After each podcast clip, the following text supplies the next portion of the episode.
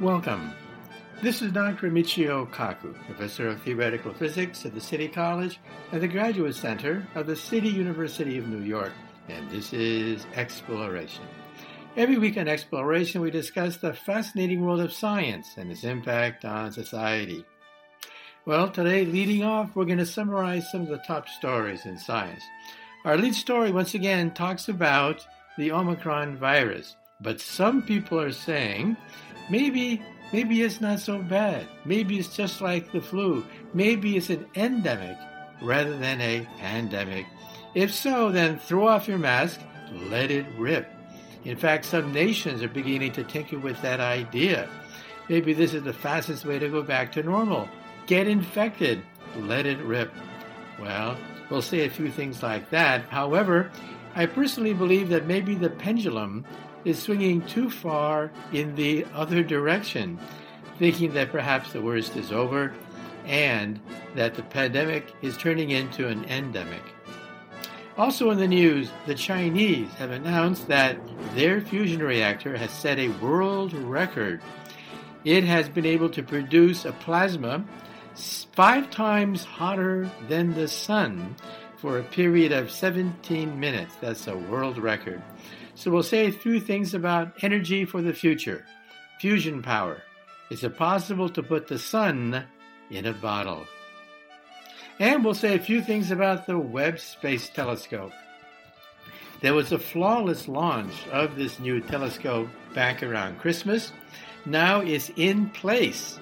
It's in place about a million miles from the planet Earth, and in about two months or so, we expect to find the first glorious pictures coming from the Webb Space Telescope, the most expensive, most powerful telescope ever put into outer space.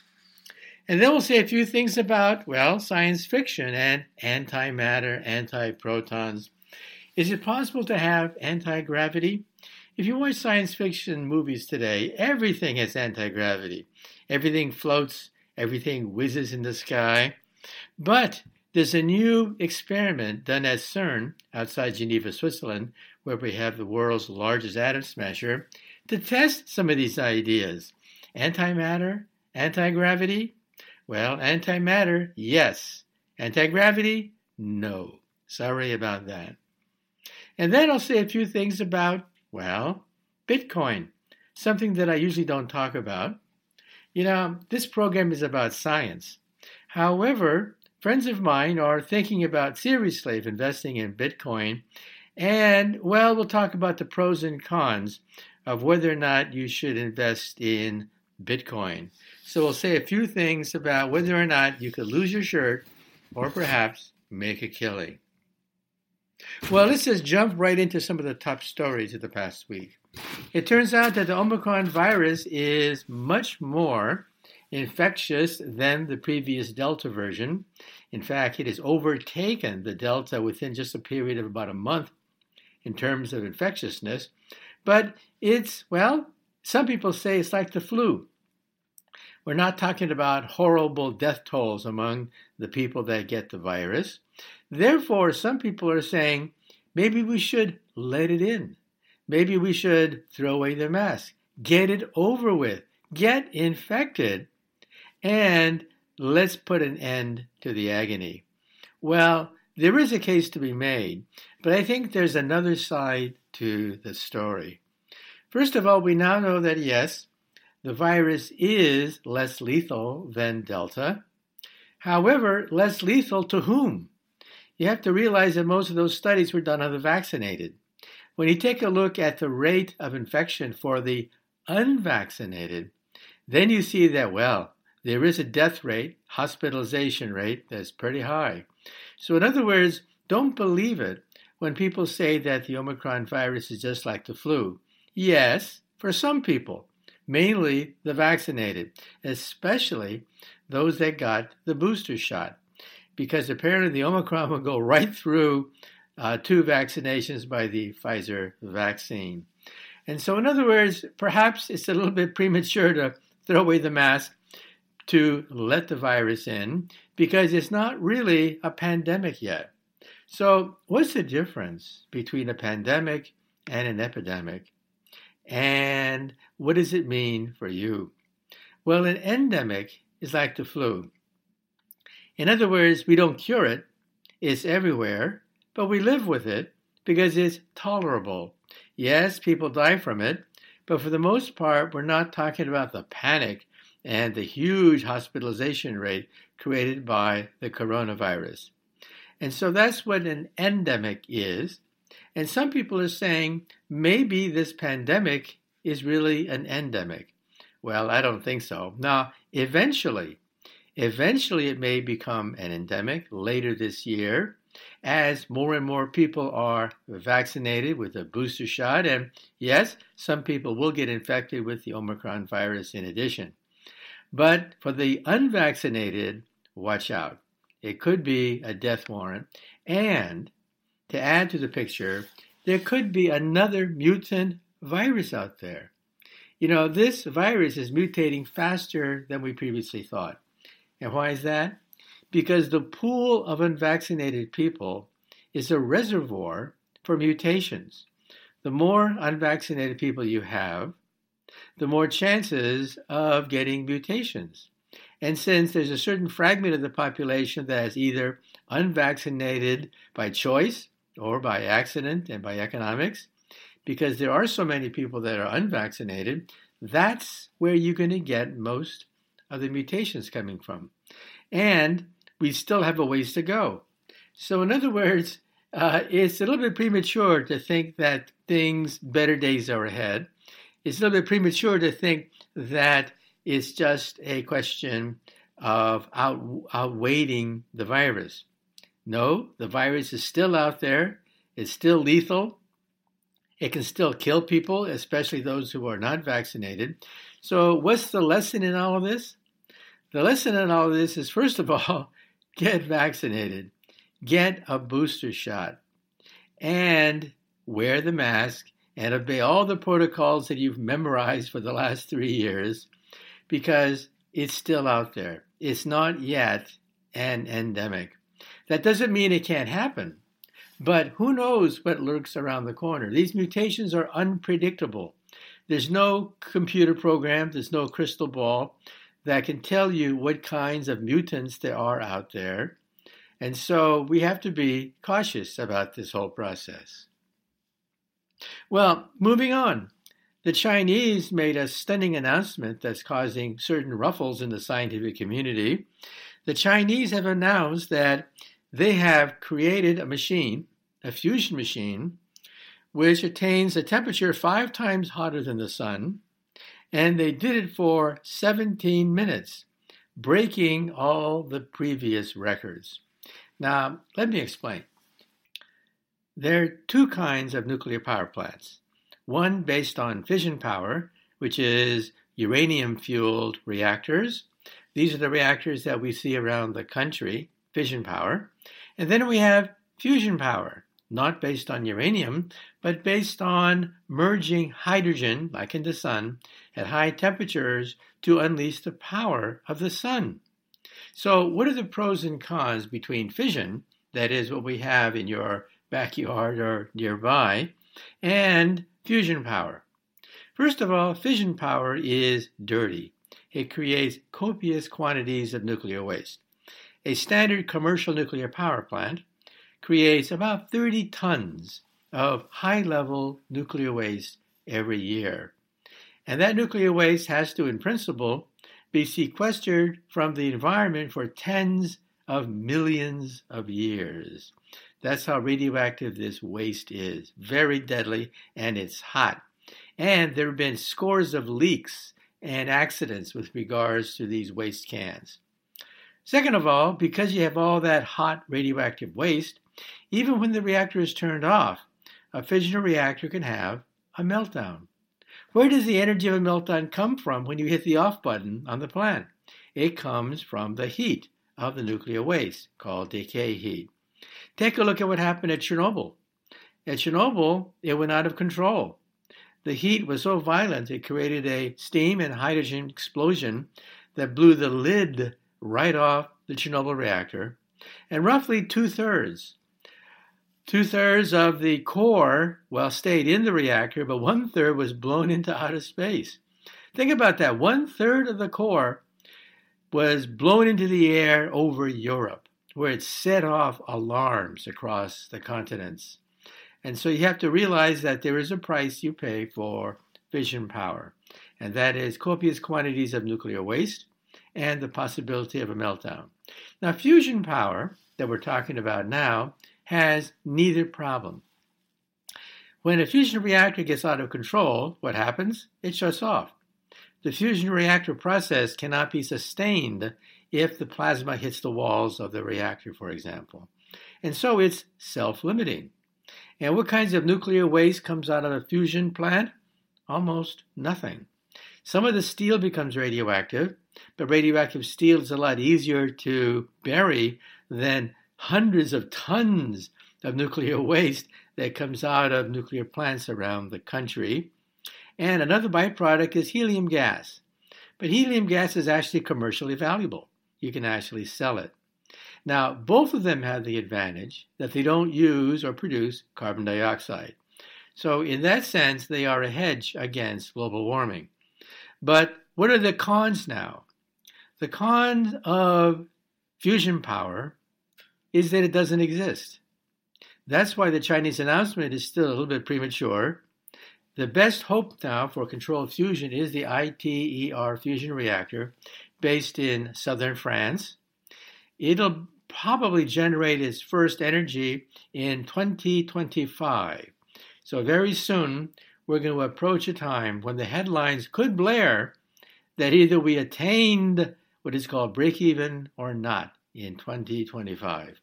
Break even is when you create enough energy that's comparable to the energy you put in. So the net gain is zero. That's called break even. So far, no reactor in history, no fusion reactor in history has ever attained break even. So we think that the ITER in southern France will actually attain break even. In fact, 10 times break even we think it'll generate 10 times more energy than it consumes. So, what's the problem? Well, they don't exist yet. And why don't they exist? Because it's very difficult to contain hot gas. Hot gas that is five times the temperature of the sun. Stability, then, the stability of the gas is the reason why we don't yet have the power of the sun in our backyard. But physicists are now fairly confident that come 2025, the headlines will say that we have re- achieved break even and commercialization of the technology will occur sometime in mid century, hopefully in time to rein in global warming, or at least to be part of the effort to rein in global warming. Well, we'll see about that, but like I said before, we've had a lot of delays with regards to fusion power because of the problem of stability, the stability of this hot gas that, hot, that has to be separated from the environment because the temperature is many times the temperature of the sun. But think about it energy from seawater. Seawater is the basic source of hydrogen. Hydrogen is the fuel of nuclear power plants. And so the energy supply comes from the oceans. So think about it no meltdown, no nuclear waste, or very little nuclear waste, and the fuel is basically seawater. Well, moving on. The Webb Space Telescope, costing about $10 billion, is finally up in outer space, and perhaps in two months, we'll get the first pictures from the Webb Telescope. The Webb telescope is a replacement for the Hubble Space Telescope, which is nearing the end of its lifespan. And it is bigger, much bigger than the Hubble. It's light gathering power seven times. It gathers seven times more light than the Hubble Space Telescope. And it'll peer into what is called the Dark Age. The universe was born 13.8 billion years ago. And when it was first born, there was a big flash, but then it was dark.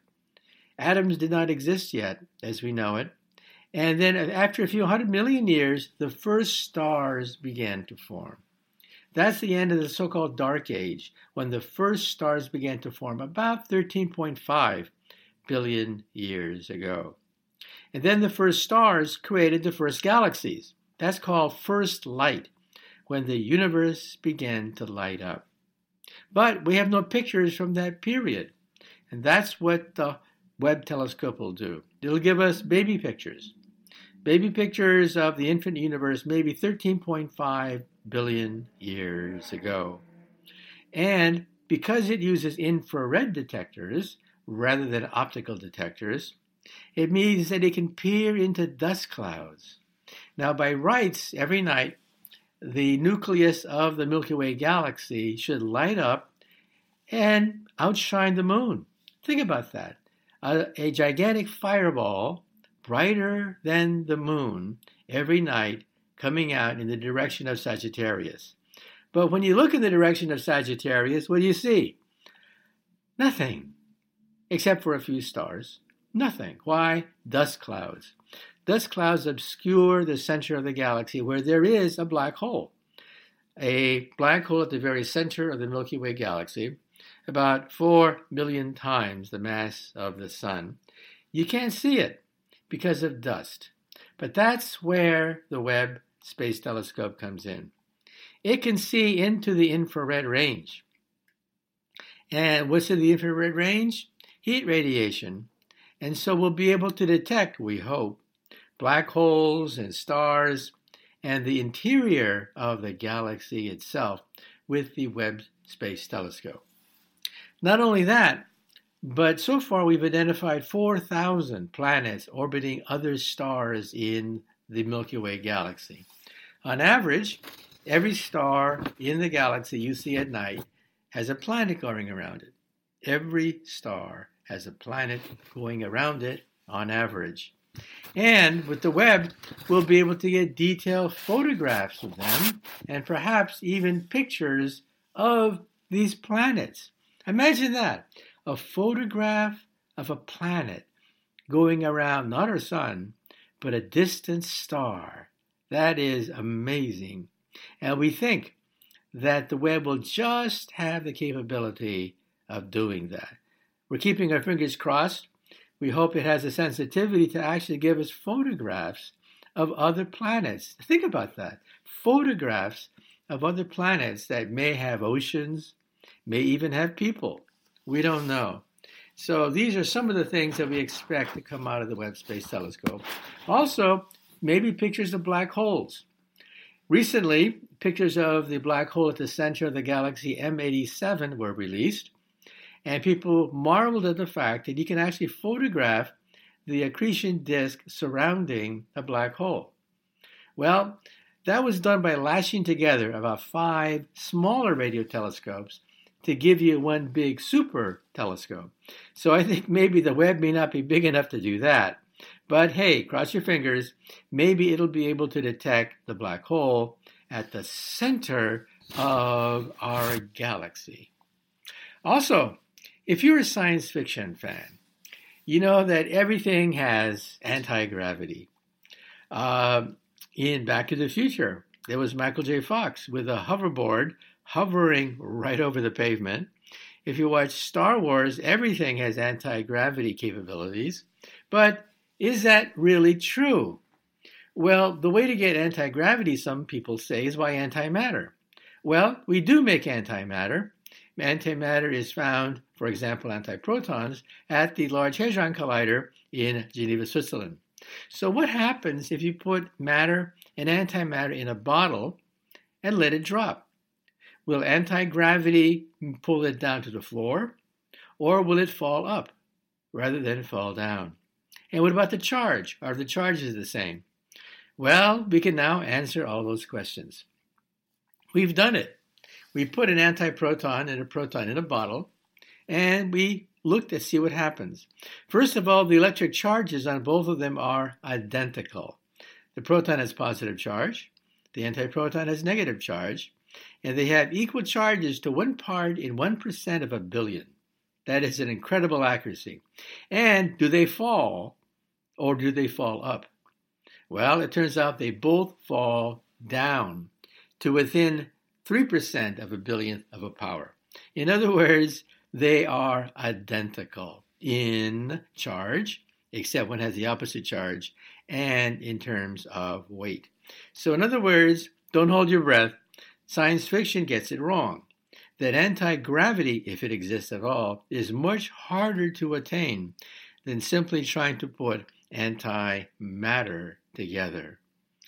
But we'll see in the future whether or not other particles can be created by the Large Hadron Collider. But at the present time, antiprotons, yes. Antigravitons, no. Sorry about that. Also, let me say a few things about Bitcoin. Usually on Science Fantastic, we talk about science. However, there is a science of gambling. It's called game theory. And some of my friends are thinking of jumping into the Bitcoin craze. So let me say a few things about that. Even the mayor of New York City, Mayor Eric Adams, states that New York City should become a Bitcoin center.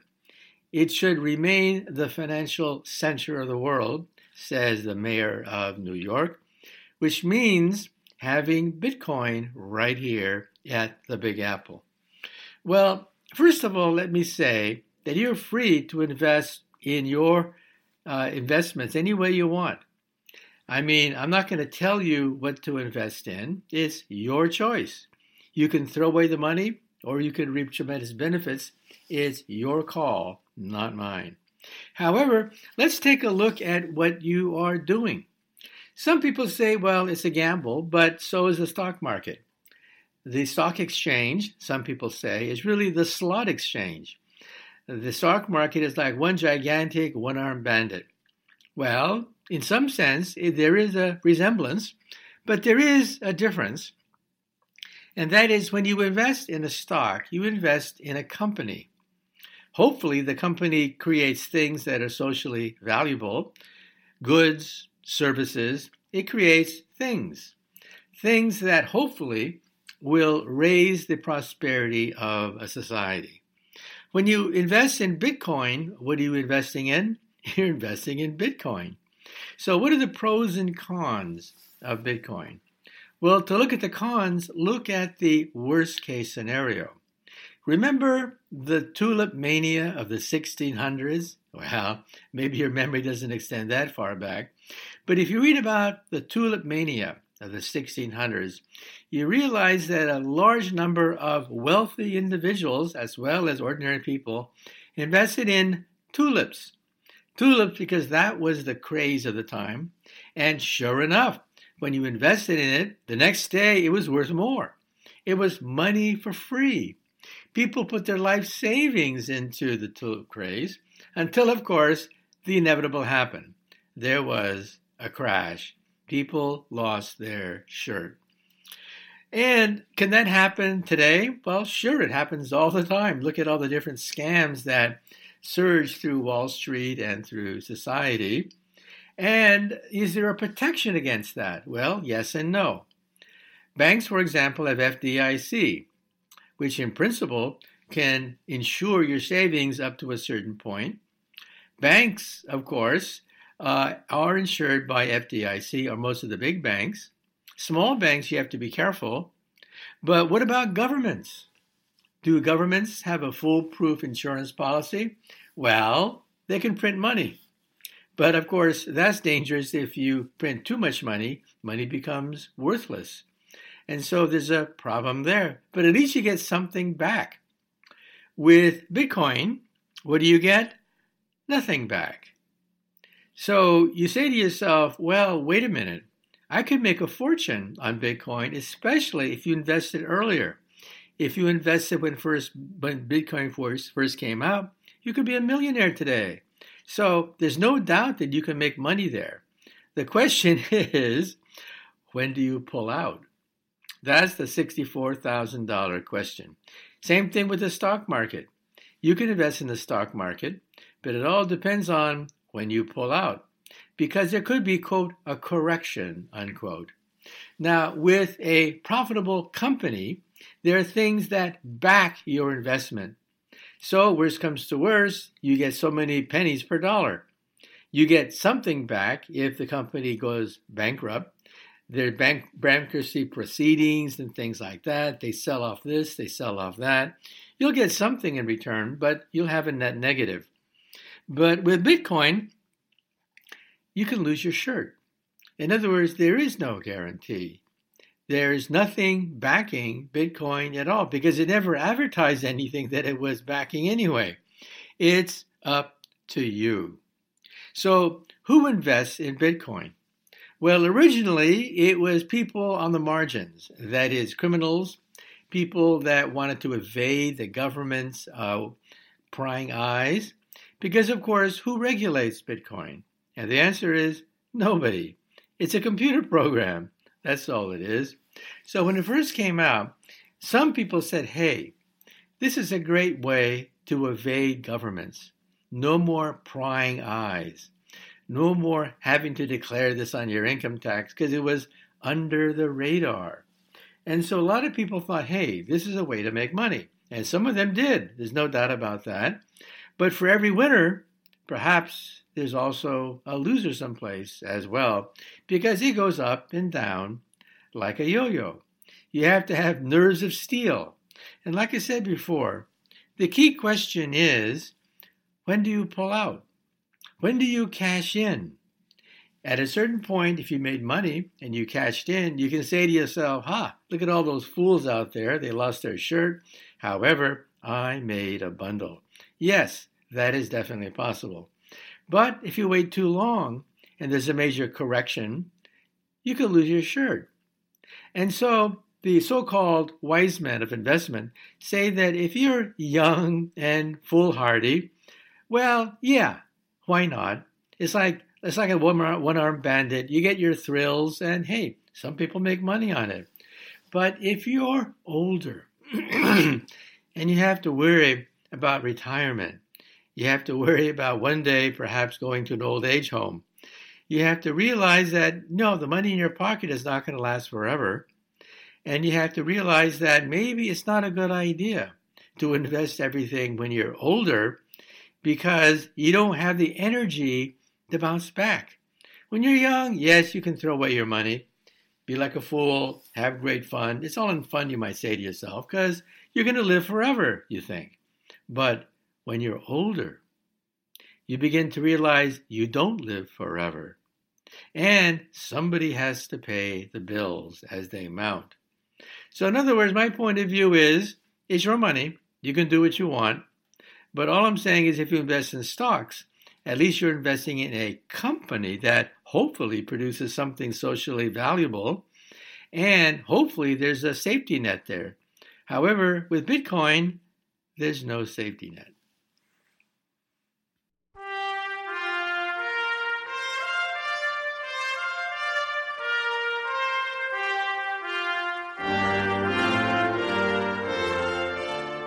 Well, that concludes the first part of exploration. Stay tuned for the second part when we bring on a Princeton physicist talking about time travel. Yes, is it possible to go backwards in time?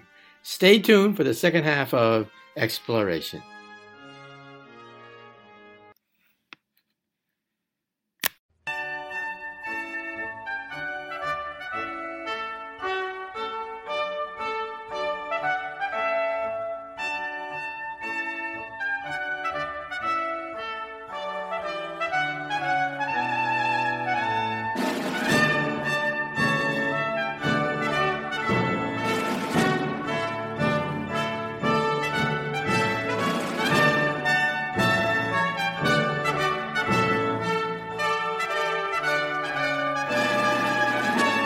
Back to Exploration with Dr. Michio Kaku.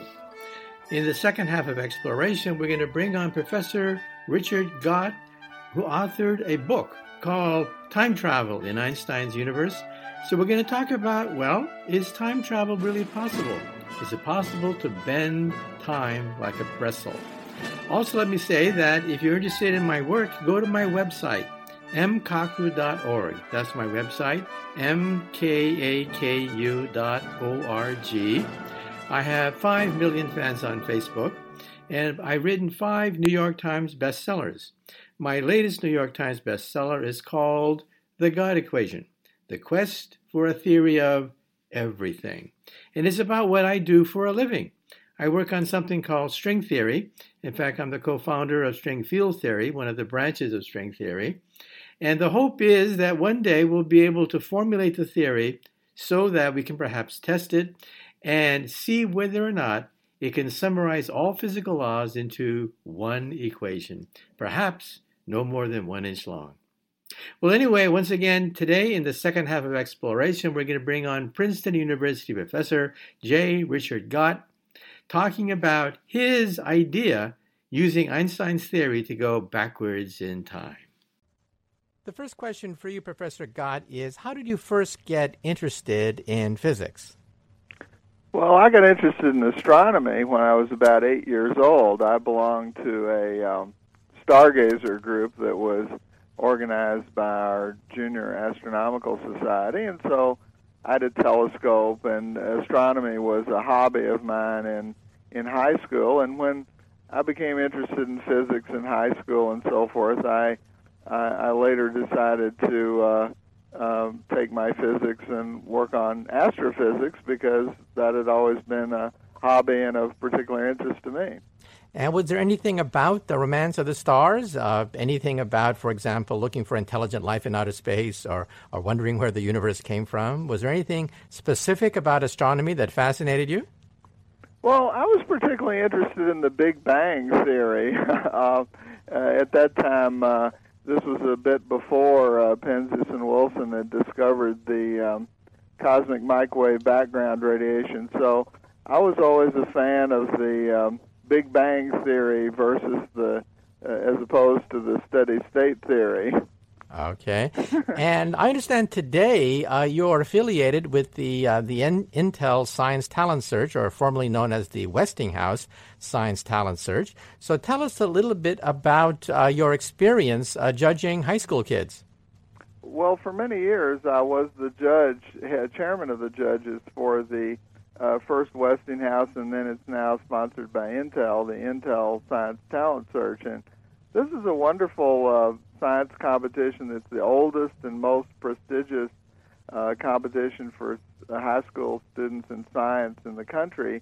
And um, uh, five of its uh, winners have gone on to win Nobel Prizes. So um, uh, it's a wonderful contest, and it uh, asks you to do a piece of real research and submit your research just like you would write a research paper and so forth. So um, uh, unlike a, a test of some sort, it's really um, you just try research, and uh, we look at your research. So it's it's kind of like if you were a baseball camp, you know, you could you could test people out by seeing how fast they ran down to first base. That would give you some idea of how they might play baseball. But a baseball scout would tell you that it's really if you're scouting for the major leagues, you you really want to see people actually play baseball. So uh, this gives students a chance to do real research projects, which are fun. And uh, many people that enter this contest, they fall in love with doing research and do it for the rest of their lives. And many of the winners of this contest have um, gone on to wonderful uh, careers in science. So I would encourage people to um, apply for it. 40 winners come to uh, uh, Washington each year, and they give out very large scholar, college scholarships, and it's a very exciting thing. Okay, now let's talk about time travel in particular. Uh, there's a movie hitting the silver screen right now called Terminator 3, where killer robots uh, from the future come back to harass us in the past.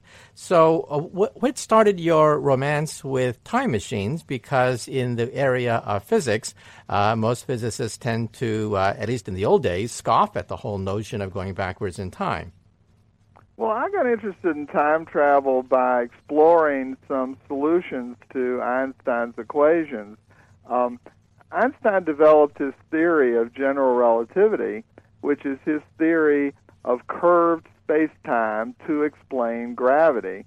And we take this uh, theory very seriously because when he when he finally solved the equations for this in 1915, uh, they made predictions predictions about light bending or as it would pass near the sun, and these were checked experimentally, and Einstein was found to be right, and Newton was found to be wrong. So uh, since then, people have been interested in exploring exact solutions to Einstein's equations, and you've heard of probably the most famous one is the black hole solution. That's an exact solution to Einstein's equations.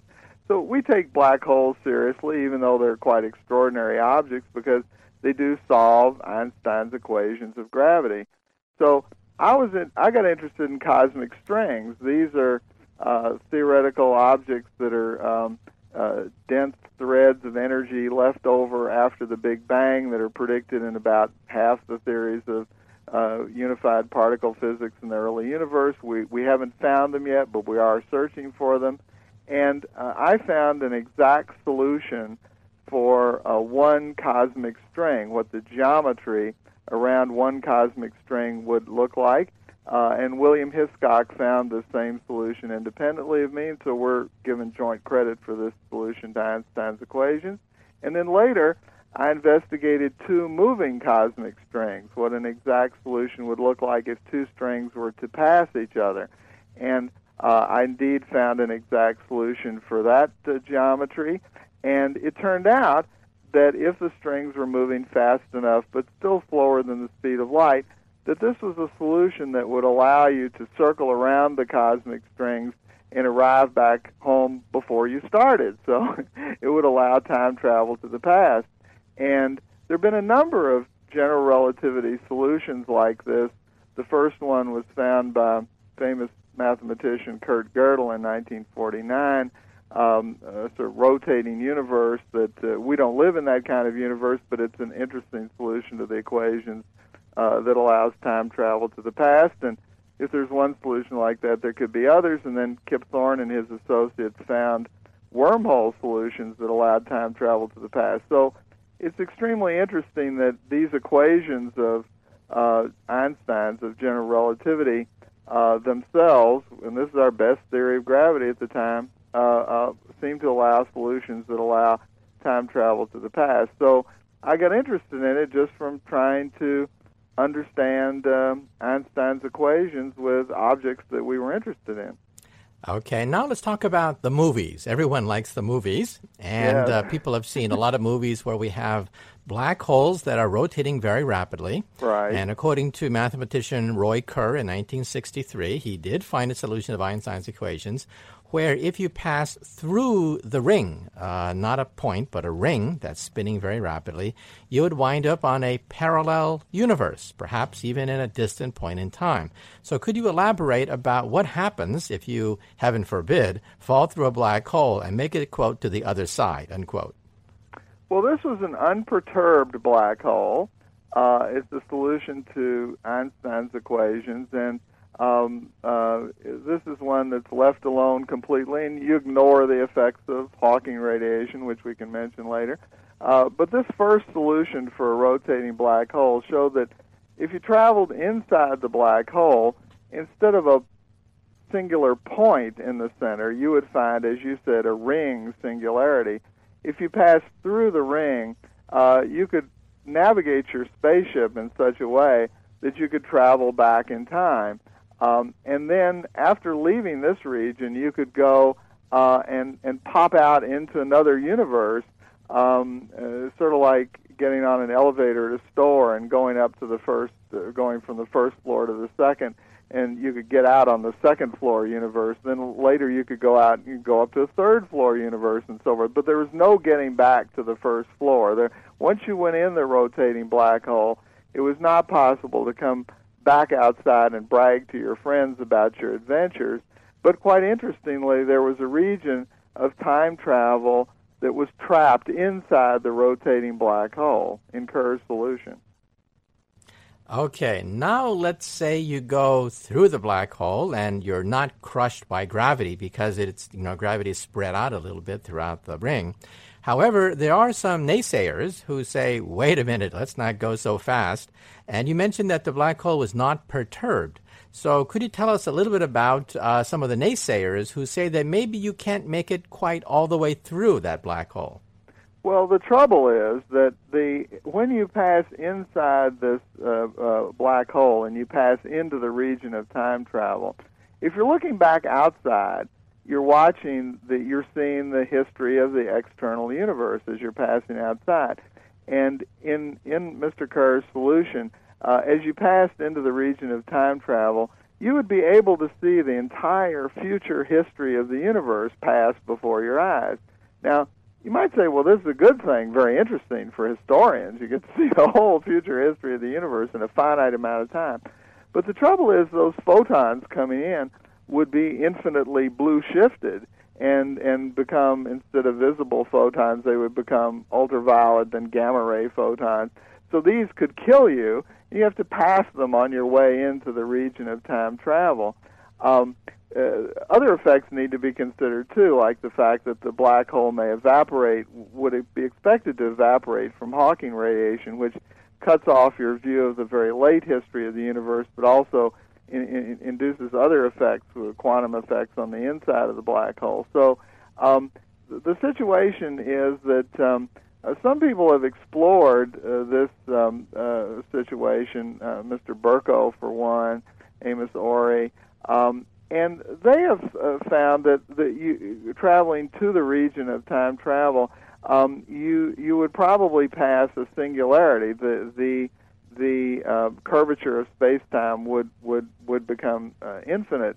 However, um, it takes a very brief amount of time for this to occur. So the singularity may be may be weak in the sense that it that it may not tear your body completely apart.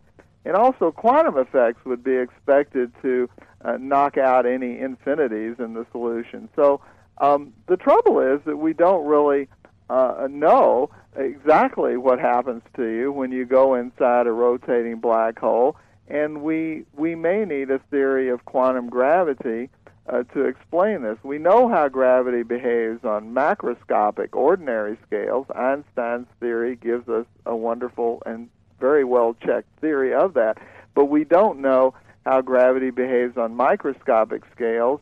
And um, to understand what would really happen going into a black hole, we may need to know that. Okay, well, we have had on this radio show several people who work in superstring theory, like I do, and yeah. we do look at these things. However, the theory is not very well developed yet. So let's ask a hypothetical question. Let's say you are an advanced civilization, like we see in the movies uh, an advanced civilization that can move planets and move stars. I mean, really powerful technology we're having here now. Yeah. With that kind of technology, do you think that someone could go through the ring to perhaps a parallel universe or perhaps in time, or it's just simply not known in terms of what we know about quantum gravity? Or do most people think, bah, humbug, you just can't do it? Well, um, I think that the. Um uh, if you were using my um, uh, uh, cosmic strings, uh, what a super civilization would try to do is is find a loop of cosmic strings. Uh, cosmic strings either infinite, uh, they have no end, so either they're infinite if we found them, they're either infinite or they come in loops. So you can think of spaghetti or spaghettios. So find one of the spaghettios, one of the loops, manipulate it so that it collapses by a large factor and you could you could arrange it with your massive spaceships flying around it so that uh, the two sides of the string would pass each other at the speed required to make a time machine. But I was able to show in that case that this would also uh, uh, be in grave danger of forming a black hole. In fact, it would likely form a black hole. So the regions of time travel would likely be trapped inside, just as we've talked about in the rotating uh, black hole case. So um, I think one thing to emphasize is that um, uh, these are projects that really, uh, th- this loop would weigh half the mass of our own galaxy. So we're talking about projects that really only a super civilization w- could attempt. But as you say, we're interested in finding out whether a civilization with arbitrarily large powers, but but still operating under the laws of physics, could do it.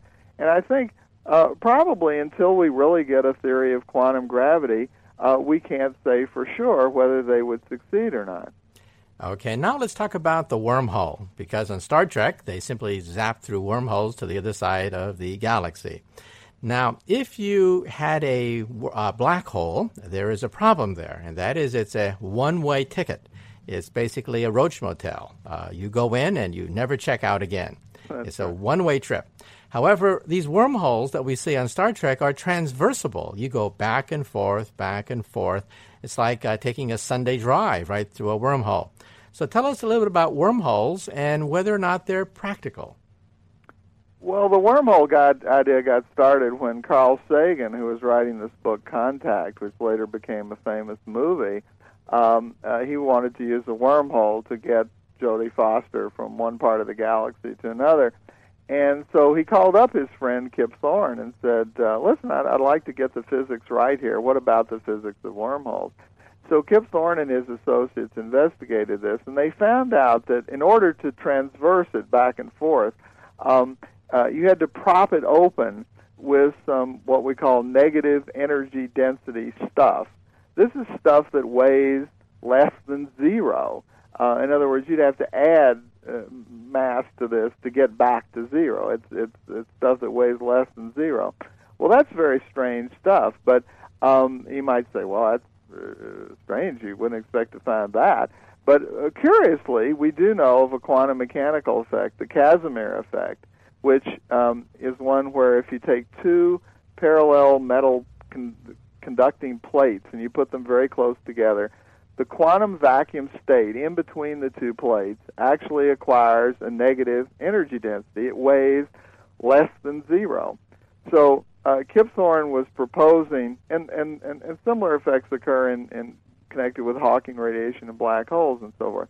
So we know of quantum effects that can induce negative energy density states. So um, what Kip Thorne proposed to do was to to cover the mouth of each um, wormhole with a, a, a, conducting plate and put them uh, uh, close to each other in the wormhole tunnel, uh, 10 to the minus 10 centimeters apart, so that they introduced a large negative energy density and then you could traverse by opening trap doors in these um, in these uh, metal plates. You could traverse the, the wormhole and um, uh, you know not be killed. Um, so um, again, the engineering effects of this were enormous. Uh, the, the the wormhole he was talking about involved 200 million solar masses, 200 million times the mass of the sun. So, um, but again, he was interested to know whether uh, these things were, were possible in principle at all under the laws of uh, general relativity. Okay, well, let's say you want to build one of these things, okay? People talk about these things. Uh, Paul Davies, who we actually had on the radio show a few years ago, even wrote a book about how to build a time machine. Okay? Sure. Now, again, one of the problems is you have to get negative energy if you go the route of the wormhole. And then the question is well, how do you get negative energy in large quantities? The Casimir effect is very tiny. It takes laboratory instruments, very delicate instruments, to measure this effect. However, we want to just rip space and time apart and, and uh, change the topology of, of the universe. So, if you were once again a very advanced civilization, how could you possibly assemble large quantities of negative energy to open up a wormhole? Well, the the mechanism that's being used is to, is to bring the plates very close together. Um, the plates are are are, are pulling toward toward each other. Uh, this effect has been measured in, in the lab, and if you let the plates go very close to each other, you can get a very large um, amount of um, uh, negative energy density. You have to engineer this uh, um, so that the plates can go. In, in Kip Thorne's case, he was he was having them uh, 10 to the 10th centimeters, uh, 10 to the minus 10 centimeters uh, apart.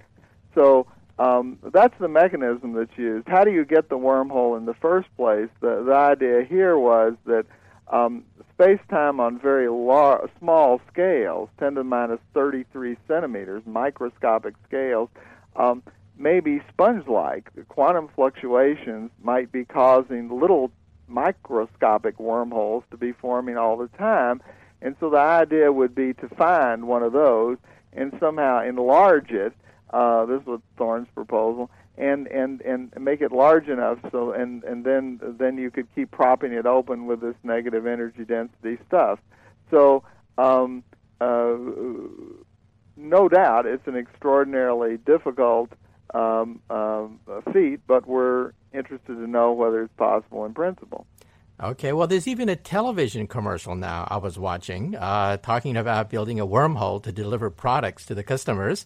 So the idea of wormholes is out there. However, the advertisement stumbles on this whole question of, well, how do you energize this thing with negative energy? So you mentioned the Casimir effect. Uh, where else, where else in the universe can we find negative energy. It's a very exotic kind of thing. It's not the kind of thing we see in the laboratory. Uh, where else in the universe can we find negative energy? Well, black holes is one uh, location. Um, when Stephen Hawking was working on um, black holes, um, one of the things he, he proved was that if um, uh, uh, once you formed a black hole, it would only get bigger. Uh, its horizon, as it were, would, would only get bigger. Uh, and so as it gobbled more and more material, in fact, he, he proved a theorem that if energy density was always positive, uh, the black hole, if you just add energy density to it, the black hole would always get bigger. But then people started to think about um, what would happen to a black hole uh, with quantum effects, and Stephen Hawking showed that black holes actually evaporate. And so uh, over time, um, there's a quantum vacuum effect uh, in the empty space around the black hole uh, that you have uh, vacuum fluctuations that cause uh, particles to be emitted from the black hole and then also cause the, the black hole to lose energy. And so if you look at the um, quantum vacuum state that exists around a black hole, which Stephen Hawking found, um, it has a slight negative energy density, which steals energy from the black hole and causes it to evaporate. And so uh, that's an example of um, a naturally occurring phenomena that we expect is occurring uh, uh, every day. Now, Paul Davies, in his book on how to build a time machine, uh, stumbles over this very same question, and he mumbles that, well, maybe we can build banks of laser beams. Uh, lasers can have positive and negative, what are called squeeze states, yeah. and he doesn't explain how to do it. And this is, of course, the key question. What is the gasoline? What is the energy that drives your machine? And he mumbles and says, well, maybe one day we'll have huge banks of lasers that we could fire into our chamber to prop open the mouth of a wormhole. Um, are you impressed by that book? Uh, well, I probably wouldn't use lasers.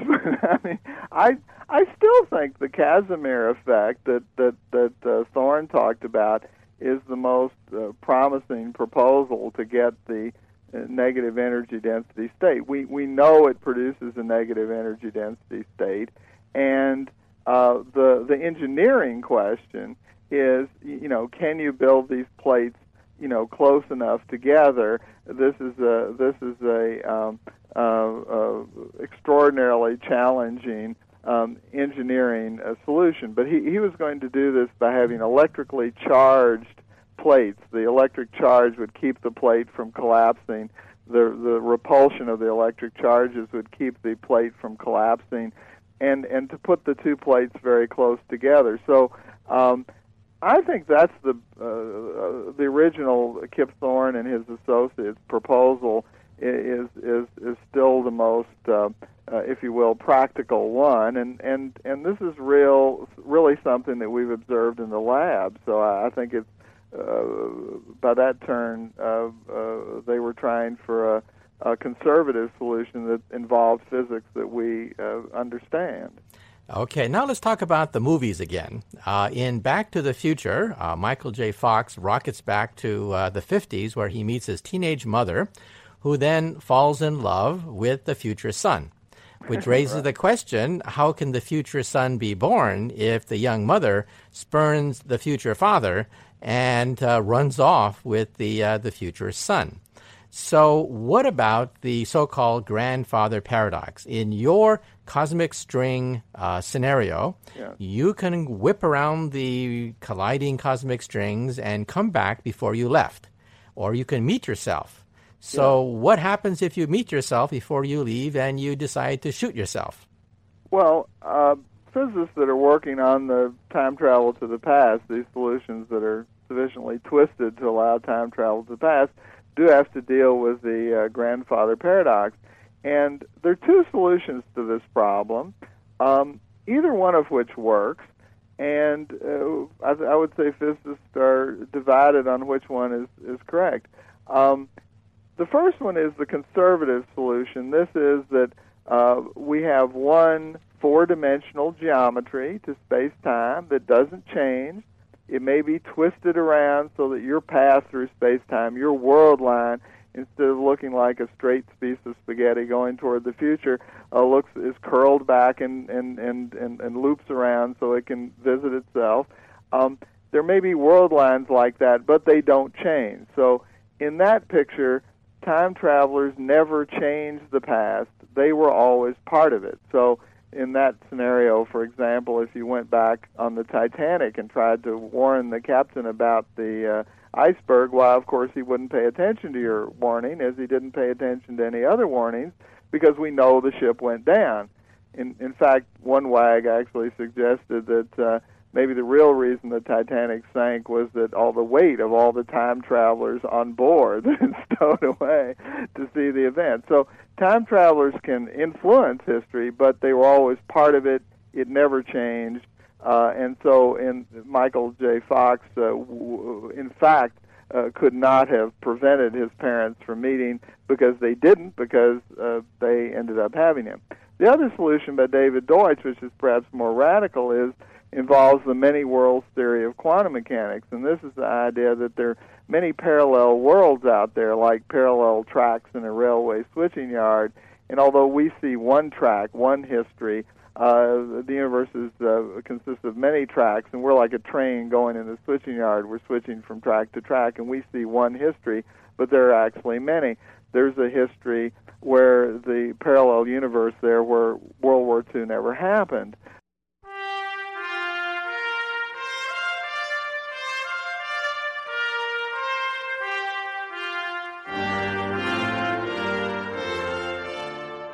Well, I'm afraid that's it for exploration. Our special guest was Professor Robert Gott, author of the book Time Travel in Einstein's Universe. And if you want to know more about my work, go to my website, mkaku.org, M-K-A-K-U.org. I have 5 million fans on Facebook, and I've written five New York Times bestsellers. My latest bestseller is called The God Equation, The Quest for a Theory of everything. Good day.